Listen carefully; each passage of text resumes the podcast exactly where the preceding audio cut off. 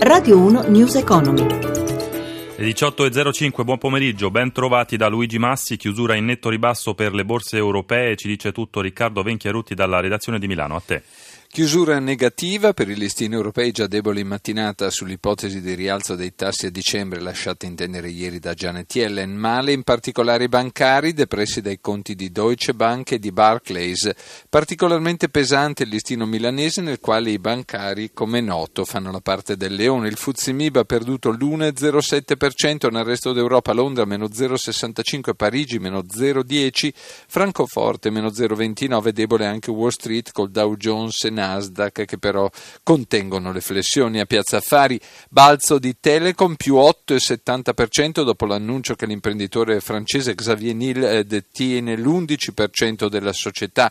Male al contrario ST Microelectronics che perde il 4,75% sulle prospettive deboli del quarto trimestre, negativi come si diceva a tutti i principali bancari.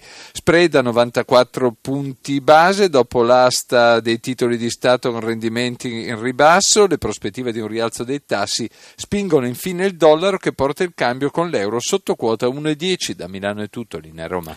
Grazie Venchiarutti, andiamo avanti con lo scandalo Volkswagen, una truffa senza precedenti, la definisce in audizione alla Camera il Ministro delle Infrastrutture e Trasporti Graziano del Rio, partirà da gennaio il programma dei richiami sulle vetture italiane coinvolte. Sentiamo Stefano Marcucci. 709.712 è il numero preciso di veicoli venduti in Italia e coinvolti nell'affare Volkswagen dei motori diesel truccati. Lo ha riferito il ministro dei trasporti del Rio in audizione alla Camera. Siamo in presenza di una truffa senza precedenti, una truffa ai danni dei consumatori, di un eh, grave vulnus alla fiducia all'interno del mercato europeo, che è un grave vulnus anche all'immagine che l'industria automobilistica europea ha guadagnato in questi anni, di un'industria innovativa, di un'industria capace capace di produrre ricerca, di conquistare mercati e così via. Noi siamo stati in costante contatto con il ministro dei trasporti tedesco per provare ad avere informazioni dirette e immediate da parte delle autorità tedesche. Sono auto suddivise tra i vari marchi del gruppo Volkswagen, Audi, Seat e Skoda. Queste sono le prime risposte fornite dalla casa madre al ministero. Altri chiarimenti sono attesi circa l'esatta individuazione dei telai e dei tipi di autoveicoli coinvolti. I richiami inizieranno dal prossimo gennaio gennaio e l'intero piano dei ritiri dovrebbe concludersi il 21 ottobre per le auto di cilindrata 2000, il 15 novembre per quelle con cilindrata 1600 e il 30 novembre per i 1200. Difficile quantificare l'impatto della mancata vendita, se mai ci sarà, di auto sull'indotto italiano, ma il valore delle commesse per il gruppo Volkswagen in Italia è di 1,5 miliardi di euro, ha aggiunto Del Rio. Infine la precisazione che nelle verifiche a campione verranno inclusi anche i veicoli veicoli di Stato.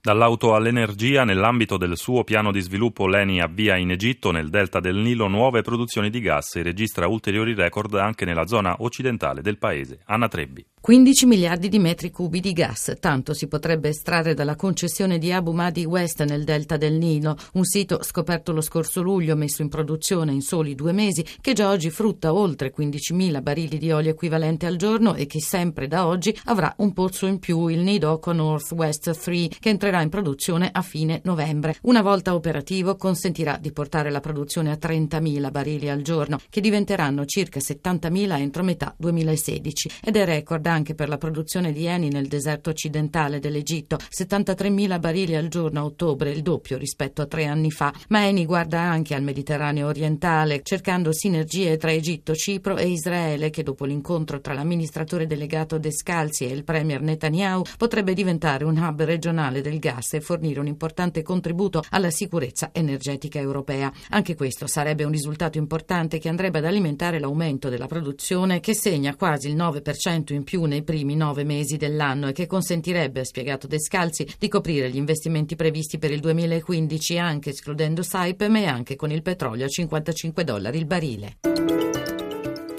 News Economy a cura di Roberto Pippan torna domani alle 11.32 in regia Renzo Zaninotto da Luigi Massi buon proseguimento d'ascolto su RAI Radio 1.